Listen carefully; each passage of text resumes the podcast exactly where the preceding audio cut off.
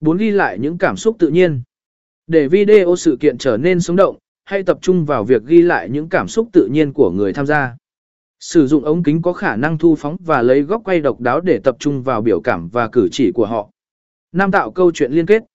Một video sự kiện hiệu quả cần phải có một câu chuyện liên kết và logic.